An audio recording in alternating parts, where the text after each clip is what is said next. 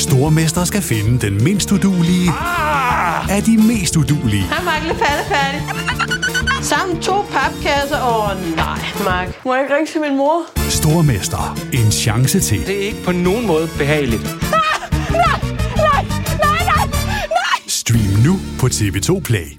Du lytter til en podcast fra TV2. Så skete det igen, Carsten. En 22-årig mand blev likvideret midt i København forrige weekend. Død på stedet. Bandekonflikt, det var fuldt rigtig meget i dit lange liv som krimireporter. Hvorfor skulle den her unge mand slås ihjel? Altså det ved vi jo principielt ikke endnu, men altså forløbig har politiet så det her drab ind i den kontekst, der er den baserende konflikt, der er mellem grupperne Hells Angels og Loyal to Familia. Og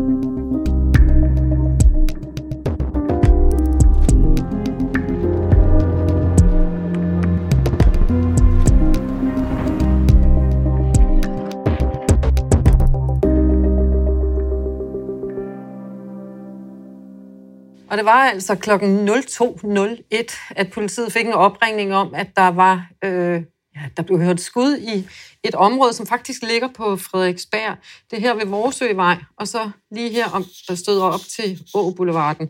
Umiddelbart, øh, hvad ved vi sådan om situationen, Carsten?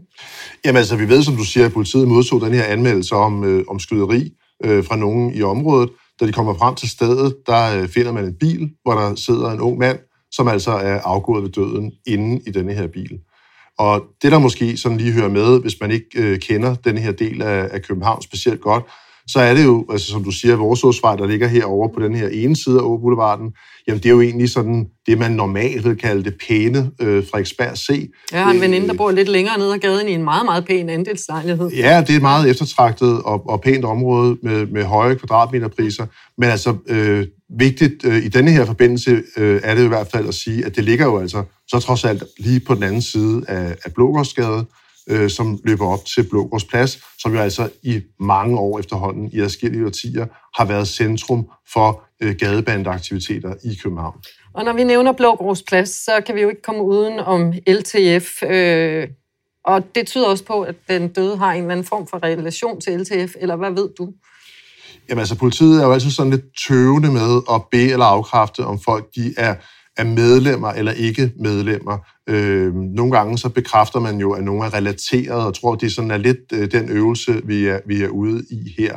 Altså, øh, politiet har jo i under omstændigheder sat det her drab ind i, øh, i kontekst af, af bandekonflikten mellem øh, LTF og, og Hells Angels. Øhm, Øhm, så på den måde er det sådan en slags, i hvert fald, om ikke andet indirekte bekræftelse af, at den unge mand her på en eller anden måde havde en forbindelse til LTF. Nu er det ikke, fordi vi sådan skal sidde og booste kriminelle bander og rockergrupperingers øh, sociale medier, men det, der var interessant, det var, at du bemærkede en reaktion fra HA's Copenhagen-afdeling dagen efter, at den her unge mand blev dræbt. Hvad var det? Jamen altså, jeg har i hvert fald mærke til, at der blev øh, postet det her billede øh, mandag på øh, Hells Angels øh, Copenhagen Chapters øh, Instagram-profil. Øh, det er det her, den her tegning øh, af en, øh, en, en HA'er, som man kan se, hvor ansigtet simpelthen er øh, Hells Angels øh, bogmærke, altså kraniet med vinger. Og så i denne her øh, sammenhæng, der har man altså sat teksten ind nedunder, hvor der står, at nogle gange så øh, er man nødt til at dræbe en flue med en forhammer, det handler ikke om fluen, det handler om, hvem der kigger på. Og hvad er det? Det er sådan en lidt svulstig måde at sådan formulere sig på. Øh, og, og, og når man ved, hvad der lige er sket, og sætter det her i sammenhæng, hvis vi skal gøre det. Altså... Ja, altså med alle de forbehold, vi nu skal huske at tage og sige, ja. det her, det er jo altså et, en uh, uopklaret forbrydelse, så er det jo i hvert fald uh, svært ikke at se det som en eller anden form for kommentar til det, der netop er passeret.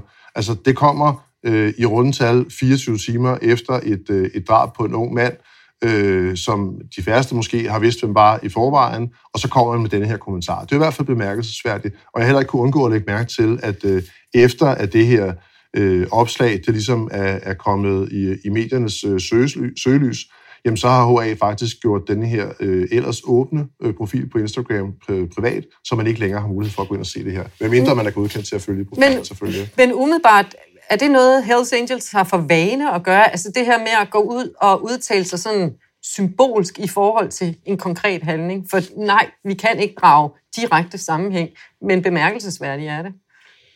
Altså, det er jo i hvert fald øh, en, øh, hvad skal man sige, en, en, en, en mangeårig praksis, at man, at man, øh, man modsvarer angreb, mm-hmm. øh, og man er ikke bleg for at, øh, at sætte to streger under, når man modsvarer angreb.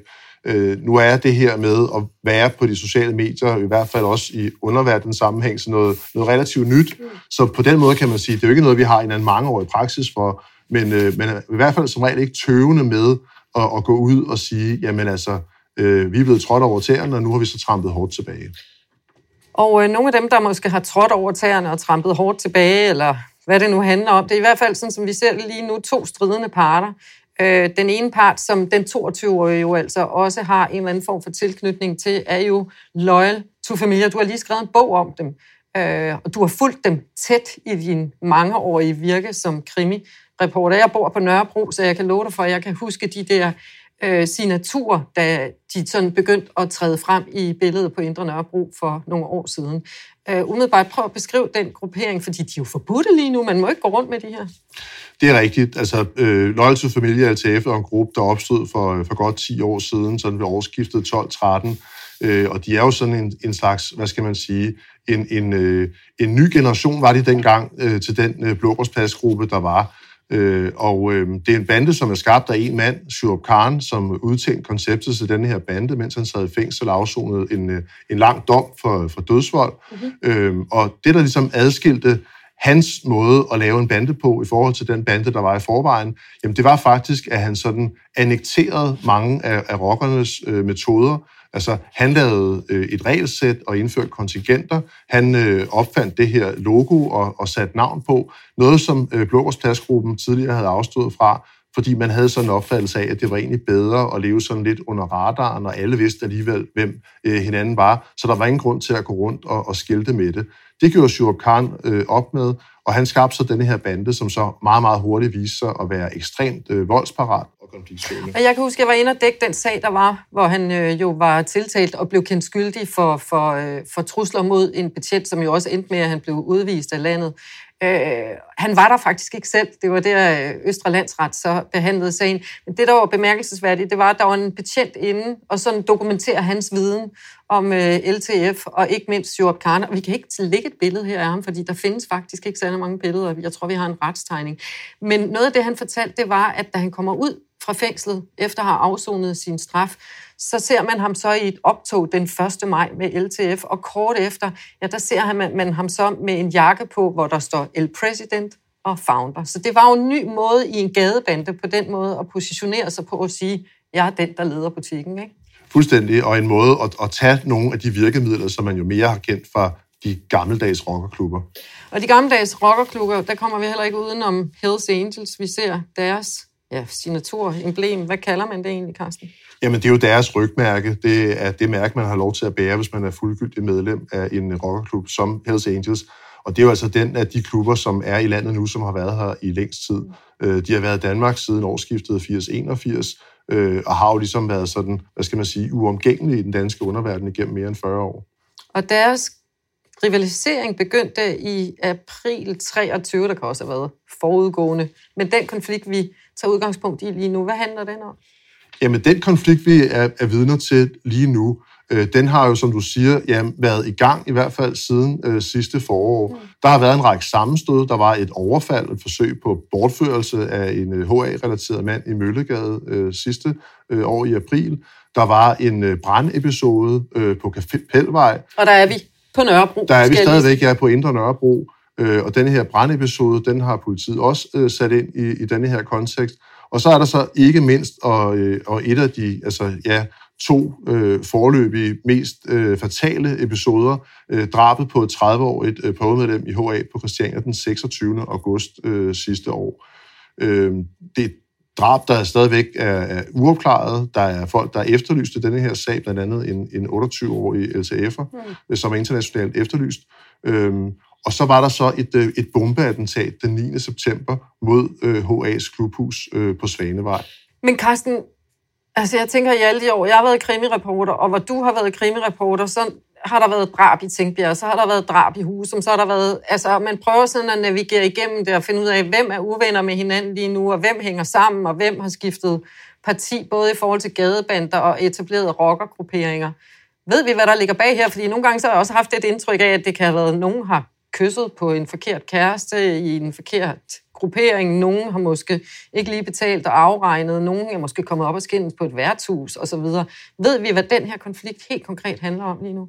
Jamen, det er rigtigt, at nogle gange så kan det godt være sådan nogle ret, altså i gåsøjen, øh, banale ting, der udvikler sig øh, til nogle sammenstød. Og når der så først har været sammenstød, så kommer der øh, modreaktioner, og så ender det med at være det, som man også tit kalder hævn for hævnens skyld. Noget af det, som vi ved i den her sammenhæng, det er, at øh, HA øh, i øh, slutningen af 22 optog nogle tidligere gadebandemedlemmer fra den bandegruppe, der hed NNV, øh, en, øh, en bande, der holdt til på Ydre Nørrebro og i Nordvestkvarteret. Øh, og det er ret nærliggende at antage, at der har været nogle øh, konflikter mellem øh, folk fra netop NNV-gruppen og så LTF, og nogle af de her konflikter, de er simpelthen flyttet med ind i, øh, i Hells Angels. Og det kan også være en forklaring på, at øh, der har været, hvad skal man sige, en, en måske lidt længere reaktionstid øh, i denne her øh, konflikt, øh, fordi Hells Angels er faktisk blevet øh, voldsomt splittet i deres interne organisation i forhold til, om man har skulle tage denne her konflikt på sig eller ej. Ja, det har vi faktisk talt om det før, det her med, man plejer at se en hævn sådan lige kort efter, men det har der ikke rigtig været her. Grunden til, at jeg nævner det, det er så, at så kommer der sådan en situation ude øh, på Svanevej på Ydre Nørrebro, øh, eller Nordvestkvarteret, hvor Hells Angels har deres øh, klubhus. Altså en eksplosion, hvor øh, du var selv derude bagefter. Hvad var det, du så derude? Jamen, jeg så jo øh, det, som også er gået rundt i, øh, i medierne øh, som billede, at, man, altså, øh, at denne her eksplosion, den fik jo Hells Angels øh, skilt til øh, at blive ødelagt, altså blive øh, delt over i to. Øh, det var en eksplosion mod et klubhus, som vi må antage, man godt vidste var, var tomt. Politiet har jo tømt øh, klubhusene, og, øh, og de her folk er måske også sådan lidt tøvende med at være øh, i klubhusene øh, midt i konflikter. Så det var et øh, bombeattentat, der i høj grad havde en øh, symbolsk betydning. Altså, at man simpelthen viser, at man er villig til at angribe HA på deres enemærker. Man sprænger det her skilt, som er, er deres øh, bomærke. Jamen altså, det er jo selvfølgelig en helt ekstrem symbolsk handling. Og så er vi fremme ved likvideringen af den 22-årige forrige weekend. Københavns politi har arbejdet hele morgenen på Å Boulevard på øh, Frederiksberg, hvor en 22-årig mand blev fundet skudt i en bil. Og man arbejder ud fra, at der ligger en forbrydelse bag, øh, oplyser politiet, som modtog anmeldelsen om skyderi ved Vorsåsvej på Frederiksberg kl. 1 minut over 2 natten til søndag. Og velkommen til dig, Melissa. Du har, en, du har lavet en podcast, du har også skrevet en bog, og det har du skrevet med udgangspunkt i, at din lillebror Ari, han blev Ari Hussein, han blev dræbt den 15. marts 2018, som det, man formoder, er et led i et bandeopgør. Og noget af det, jeg bemærkede, da jeg hørte din podcast i det allerførste afsnit, det var, at du sagde det her med, nu stiller jeg hele min rådne barndom, hele mit, mit, mit følelsesliv, og alt det, der gør simpelthen så ondt det stiller jeg frem til offentlig skue nu, men jeg har én vision, og det er at forhindre, at øh, det sker igen. Så hvordan påvirker det dig, når du hører om, at en 22-årig nu har mistet livet i en bil? Altså, jeg græder. Mm. Det gør jeg. Fordi at det får mig til at gå tilbage, og jeg ved bare, det der, det forandrer ikke kun en persons liv. Det forandrer en hel families liv. Altså, Ligesom mig selv, jeg mistede jo min bror. Han døde. Han er her ikke længere. Men det er altså også ud over alle os andre. Så, så det påvirker mig rigtig meget, når jeg hører det her, fordi jeg ved, hvad der efterfølgende, efterfølgende kan ske. Ikke? Jeg ved, du er også blevet mødt med den der tanke om, som er meget, meget kynisk, men som der er måske nogen, der tænker, når man har baserende bandekonflikter, at når så rammer de i de mindste hinanden, så rammer de ikke os andre. Den hører jeg tit. Men der er et rigtigt menneske bag. Absolut. Eller, ja. Og nogle gange så er det altså bedst, eller nogle gange så er det altså bedst lige at lære personen at kende først, øh, frem for bare at dømme personen, fordi at ligesom min egen bror, han var meget mere end, et, end bare et loyal to familiemedlem. Øh, han var min bror, han var en god dreng inderst inde. Og det mener jeg også. Det tror jeg også på, at de fleste er i det miljø. Gode drenge inderst inde som der bare har haft nogle ting at kæmpe med. Så det er meget voldsomt, når det sker for Det dig. er meget voldsomt, ja. Det gør mig ked af det. Lad os lige tage en gang et, øh, et kig på din øh, bror, Melissa, for du har netop skrevet den her bog om, øh, om ham og jeres familie, og der er nogle billeder af, af Ari her, øh, som man kan se. Øh, hvis vi lige skal gå tilbage til den gang i, i 2018, hvor du altså får øh, beskeden om, øh, at, hvad der er sket med din bror. Hvordan, hvordan foregik det? Altså, hvordan fik du den besked? Jeg kan huske, at jeg var på arbejde, og Ari var jo sporløst forsvundet. Jeg havde kimet ham ned hele natten, og han havde jo også lige været udsat for et morforsøg en uge før. Så jeg, jeg, jeg ville virkelig gerne have fat i min bror der. Der var simpelthen stress i kroppen. Det var der. Ja. Altså, på en uge, så havde jeg bare tabt mig 6 kilo. Altså, jeg var bare... Jeg havde det så elendigt. Fordi jeg, jeg var så bange for, at der skulle ske min bror noget. Men jeg kan huske, at jeg var på arbejde, og jeg havde ikke... Politiet havde ikke talt med mig endnu, men jeg begyndte bare at ringe rundt, fordi at min søster havde ringet til mig og sagt, politiet står ude foran min dør, men de gider ikke at fortælle mig, hvad det handler om. Så tænker jeg, at der er noget forkert, der er noget galt her. Så ringer jeg så en kvinde op, og så, så sagde hun så til mig, jamen, øh, har, du ikke, har du ikke hørt det? Så sagde jeg, nej, hvad er det? Sig det nu, jeg kan godt klare det. Men det kunne jeg jo ikke. Så sagde hun, jamen, øh, Ari er død, og han er blevet skudt i hovedet. Og altså, min verden brød bare sammen. Altså, jeg gik i panik. Jeg skreg. Jeg stod i en p-kælder lige der, og jeg løb op, og jeg var vred, og jeg var... Altså, hele mit liv forandrede sig. Også det selvom moment. det har været i dig. Fordi du vidste jo godt, at når din bror var medlem af LTF, Loyal to Ja. Familia, at han så på en eller anden måde ud sig selv, udsat sig selv for en fare. Det må have været iboende hos dig, at, at det, det kunne det ende med. Ja, jamen, det, ja, men på trods af det, så, så vidste jeg også godt, at min bror rigtig gerne vil have et andet liv. Han vil gerne forlade banden. Han vil gerne have en familie. Og det var jo det, jeg holdt mig fast i. Det der håb om, ja, du var ung og dum. Du gik ind i et miljø. Men nu vil du gerne ud. Og så forhåbentlig lykkes det. Men det gjorde det bare ikke. Fortiden endte hentede ham desværre, og så endte med, at han blev dræbt. Hvis vi så kigger på Aris vej ind i det her miljø, ja. altså han øh, fik sin første dom som øh, 16-årig, så vidt jeg husker, øh, og det er jo under et af hans øh, første fængselsophold, at han også øh, kommer i kontakt med Banditers som den første øh, øh, gruppe. Øh, hvad tror du, det var, der for, altså, eller hvad, hvad gjorde det attraktivt for ham at opsøge det her miljø? Jeg tror for det første, så har min bror altid søgt en faderrolle, siden han var helt lille. Så, og, og, og de her ældre mænd i bandemiljøet, de er nogle gange fader, som faderroller for de her unge knægte. Øhm, og så var det også bare fordi, at Ari ville gerne i militæret, men det kunne han ikke, fordi han havde fået en dom, og han havde, han havde en diagnose. Han havde en form for autisme, så han kunne ikke blive, komme i militæret. Der var mange ting, der ligesom gjorde det svært for ham at leve et normalt liv.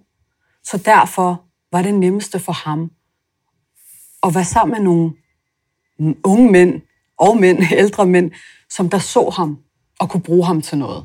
Hvad var det, han fik i bandegrupperinger? Først banditers, ja. Hvad er det, de kan? Altså, hvad er det, der kan tiltrække folk til sådan noget, som for eksempel LTF? Altså, jeg tror, det er tanken om det her brødreskab. De tror virkelig, at det er deres brødre, og de vil gøre, og de vil leve i, altså gøre alt for hinanden. Men sandheden er jo noget helt andet. Hvad, hvad er det for eksempel? Altså, øh, hvornår, hvornår slår det her broderskab sprækker? Altså, hvordan kommer det til udtryk?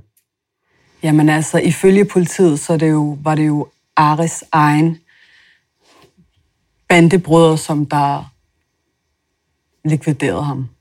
Der er aldrig fundet Hvad? en gerningsmand Nej, endnu. Jeg ved, det er at hele uopklaret. familien gerne venter på det, men der Ja, er noget, jeg har i hvert fald fået nogle, nogle meldinger fra politiet, som kunne tyde på, at man måske skal finde ja. en gerningsmand inden for, for egne rækker. Ja.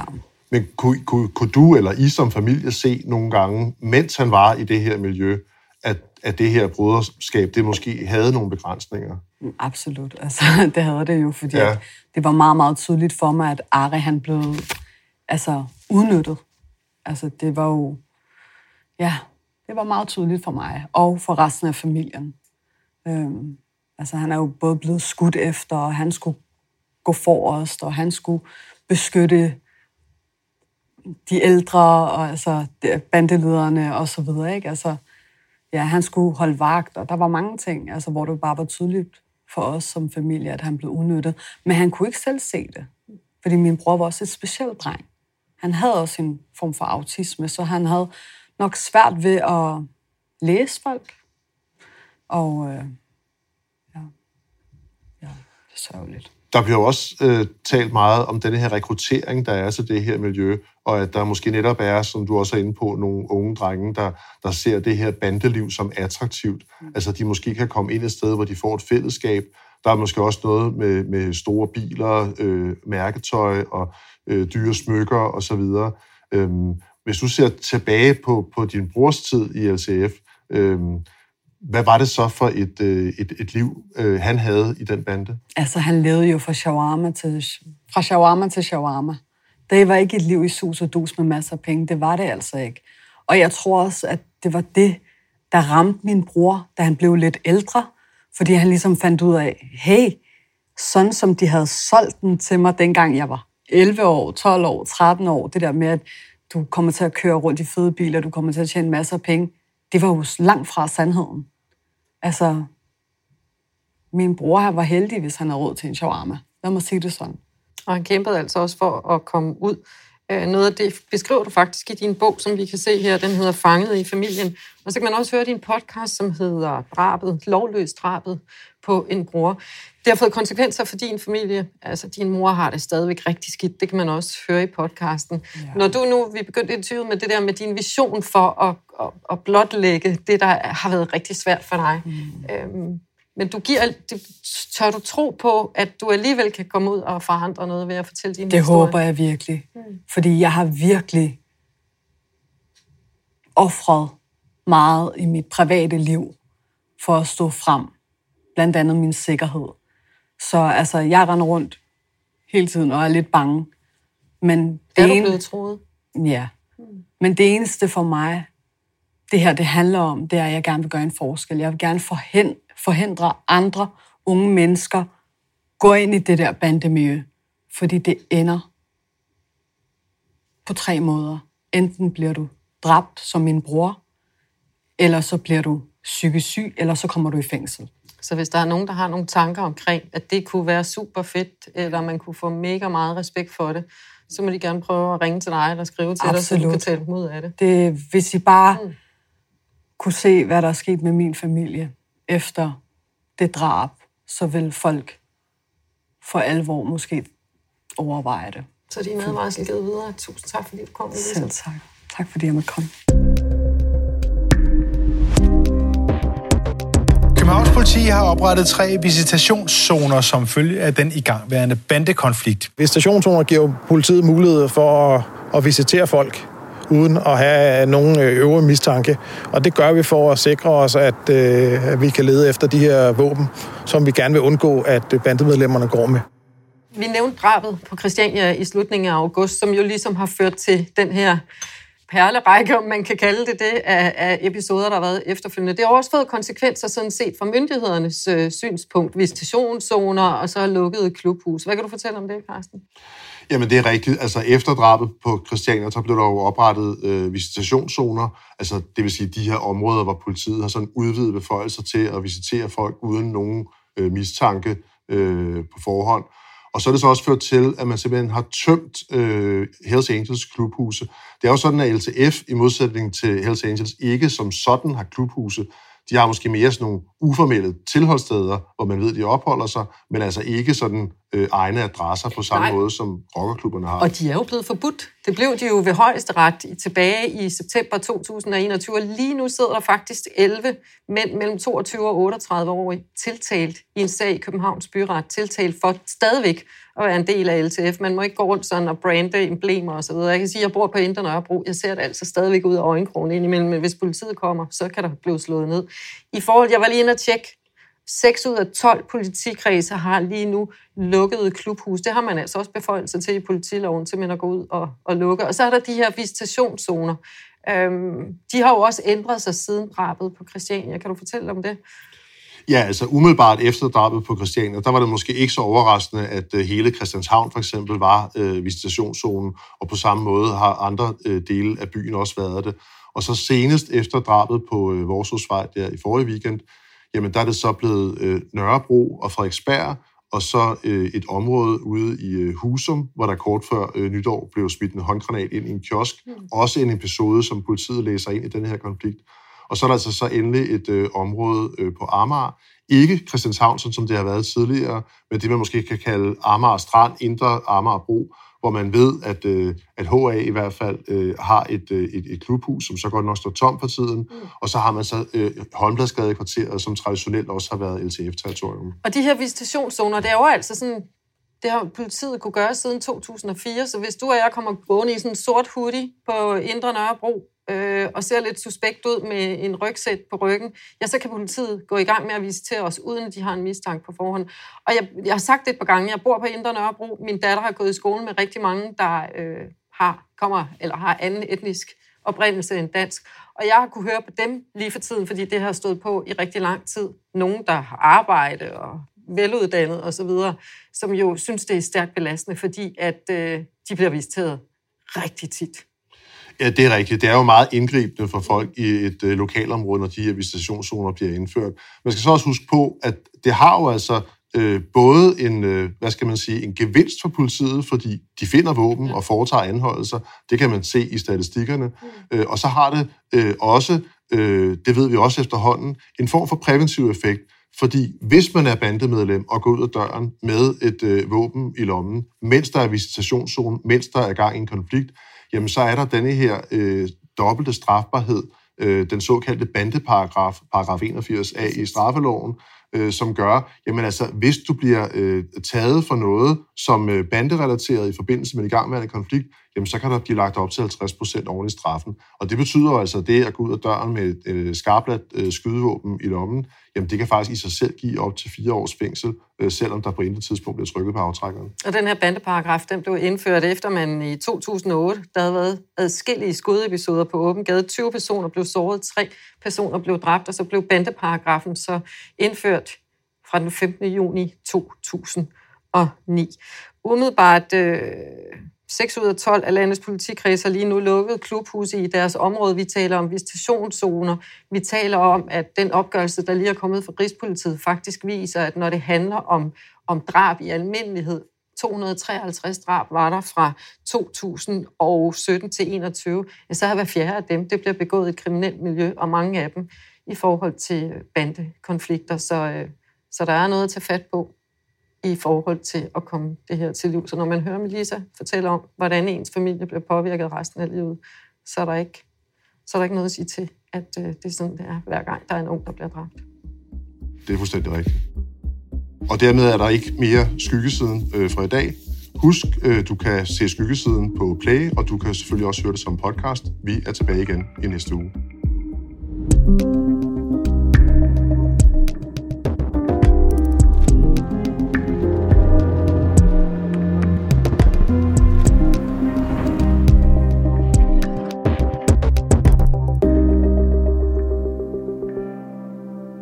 lyttet til en podcast fra TV2.